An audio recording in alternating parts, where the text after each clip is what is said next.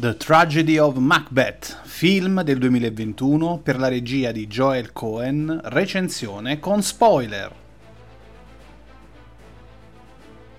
Cawdor è sconfitto, Macbeth e Banquo hanno condotto alla vittoria le armate di Re Duncan.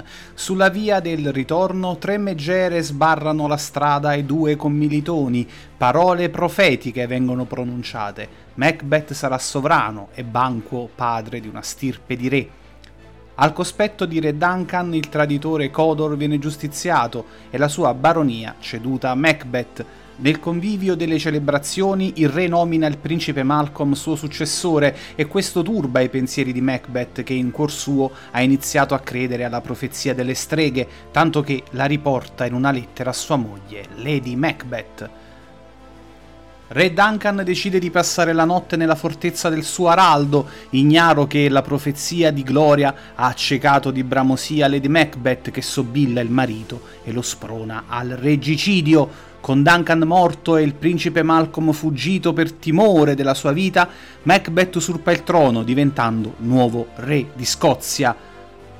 Tuttavia il tarlo della profezia non demorde e reso inquieto dai versi che vorrebbero Banquo, padre di una stirpe di re, ordina l'omicidio del suo carissimo amico e del figlio di lui per eliminare possibili pretendenti al trono. Queste sono le vicende che condurranno re Macbeth di Scozia alla tirannia, alla pazzia e alla rovina. 414 anni e Shakespeare non perde un colpo. Joel Cohen, che col fratello Ethan forma il dinamico duo, sforna una nuova trasposizione del classico shakespeariano, tessendo un arazzo a tinte fosche, cugine prime dell'horror, in un bianco e nero intenso e mai livido, perforato in ogni fotogramma da lame di luce intense suggestioni citazioniste, la fotografia del settimo sigillo di Bergman e l'azione del trono di sangue di Kurosawa che costantemente riecheggiano non tolgono nulla all'originalità dell'opera. Ma è possibile fare della più celebre tragedia di Shakespeare un film originale? Sembrerebbe di sì, se invece di puntare più in alto ci si impegna a scavare più in fondo. Per fare questo Joel Cohen si affida a un cast di attori bravissimi che qui, e non si capisce bene sotto l'effetto di quale erba afrodisiaca, spremono tutto quello che c'è e portano a schermo la quintessenza della tragedia il Macbeth è l'opera sull'umana bramosia, sulla ricerca del potere la perdita di ogni inibizione pur di ottenerlo, è la metamorfosi dell'animo davanti all'occasione che non solo fa l'uomo ladro, ma lo fa anche assassino e fratricida. Incarnare un personaggio così e renderlo credibile non pare essere cosa da poco, eppure Denzel Washington l'ha fatto, ha masticato e ingoiato Macbeth, si è trasformato in lui, ha guardato in faccia i demoni della cupidigia e dell'egoismo e li ha incarnati. I passi dell'attore diventano nel corso del film sempre più pesanti, il puro cavaliere dell'incipit viene corrotto e su di lui grava sempre più prepotentemente il fardello della colpa e della paranoia, i suoi gesti leggeri e accennati diventano perentori, la sua voce gentile diventa stentorea, la metamorfosi è compiuta quando, alla fine, si avventa contro il paladino Macduff come un incubo partorito dalla mente di un innocente, ma cosa è della storia senza il suo vero soffio vitale? È Lady Macbeth straordinariamente resa da Frances McDormand che ruba la scena sempre e inesorabilmente. Un personaggio il suo lasciato vagamente indefinito dall'autore, l'incarnazione stessa della brama di potere, ma nel contempo aleatoria ed evanescente, capace di manipolare il marito fino a condurlo all'omicidio, ma essenza stessa della fragilità dilaniata dai sensi di colpa, l'archetipo della Dark Lady, sanguinaria, letale, innamorata.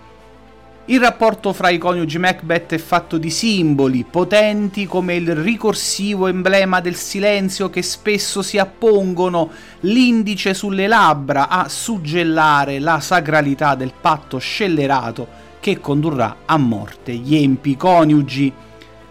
Il resto della produzione non è da meno, a cominciare dalla fotografia, il bianco e nero, il girato è rigorosamente in quattro terzi, non è mai scialbo o inanimato, anzi lo definirei vibrante, addirittura brulicante la scenografia è assoluto geometrico, linee parallele, linee convergenti, ad uso e consumo di prospettiva e campi medi. La luce crea i volumi nell'immagine. Ci sono almeno due scene in cui la presenza materica dell'illuminazione è così sfacciata che si resta come inebetiti a guardare quei rapidi fotogrammi resi profondi da qualcosa che nemmeno si può toccare gli spartiti sono come da tradizione per i Cohen affidati a Carter Burwell. Se, come si è detto, è evidente la parentela con il cinema horror, Macbeth è tradizionalmente il bagno di sangue, il padrino di battesimo è Burwell, accordi minori, imperiosi crescendo, archi, tanti archi, stridenti sul filo del raccapriccio. Se la luce è guest star non accreditata, tutto quello che si nasconde nelle tenebre è opera del compositore newyorkese. Tutto il cast, nemmeno a dirlo, è di livello altissimo. Cito per affetto personale Brendan Gleeson e per superba impressione Alex Hassel ed è cresciuto anche Harry Melling che i fan di Harry Potter ricorderanno con affetto. Su tutti però spicca Catherine Hunter che interpreta le tre streghe di Macbeth, attrice shakespeariana di straordinaria bravura che dà vita nel senso più fisico del termine ad un essere soprannaturale grottesco da brividi e applausi a scena aperta. Il film è un adattamento piuttosto fedele e questo ne limita, ahimè, la fruizione. I testi del Bardo dell'Avon sono cataratte di parole, tutto è reso meticolosamente riga su riga perché parafrasare William Shakespeare è considerato alto tradimento non solo nel Commonwealth. Certo che è difficile star dietro ai dialoghi, anche perché Ogni riga di sceneggiatura è una citazione imperdibile. Ciò si traduce in una galoppata verbale che ai titoli di coda ci lascia sfiniti. L'atmosfera generale è in alcuni punti piuttosto che in altri abbastanza algida, ma più che il venir meno della passione è la grammatica di un freddo atto di crudeltà, eseguito da Macbeth come perfetto automa che è reso dal regista come atto meccanico. Non è mancanza di passione, ribadisco, ma l'assoluta mancanza di pietà nei confronti del male. Questo è il giudizio tranchant dell'autore. Il doppiaggio italiano è affidato per i protagonisti a Francesco Pannofino e Antonella Giannini, qualità sopraffina e di meno non sarebbe potuto essere. 4 ciacchini e mezzo per un adattamento contemporaneamente maestoso ed essenziale, capolavoro attuale che guarda ancora in alto però nel cercare l'approvazione di Sir Lawrence Olivier.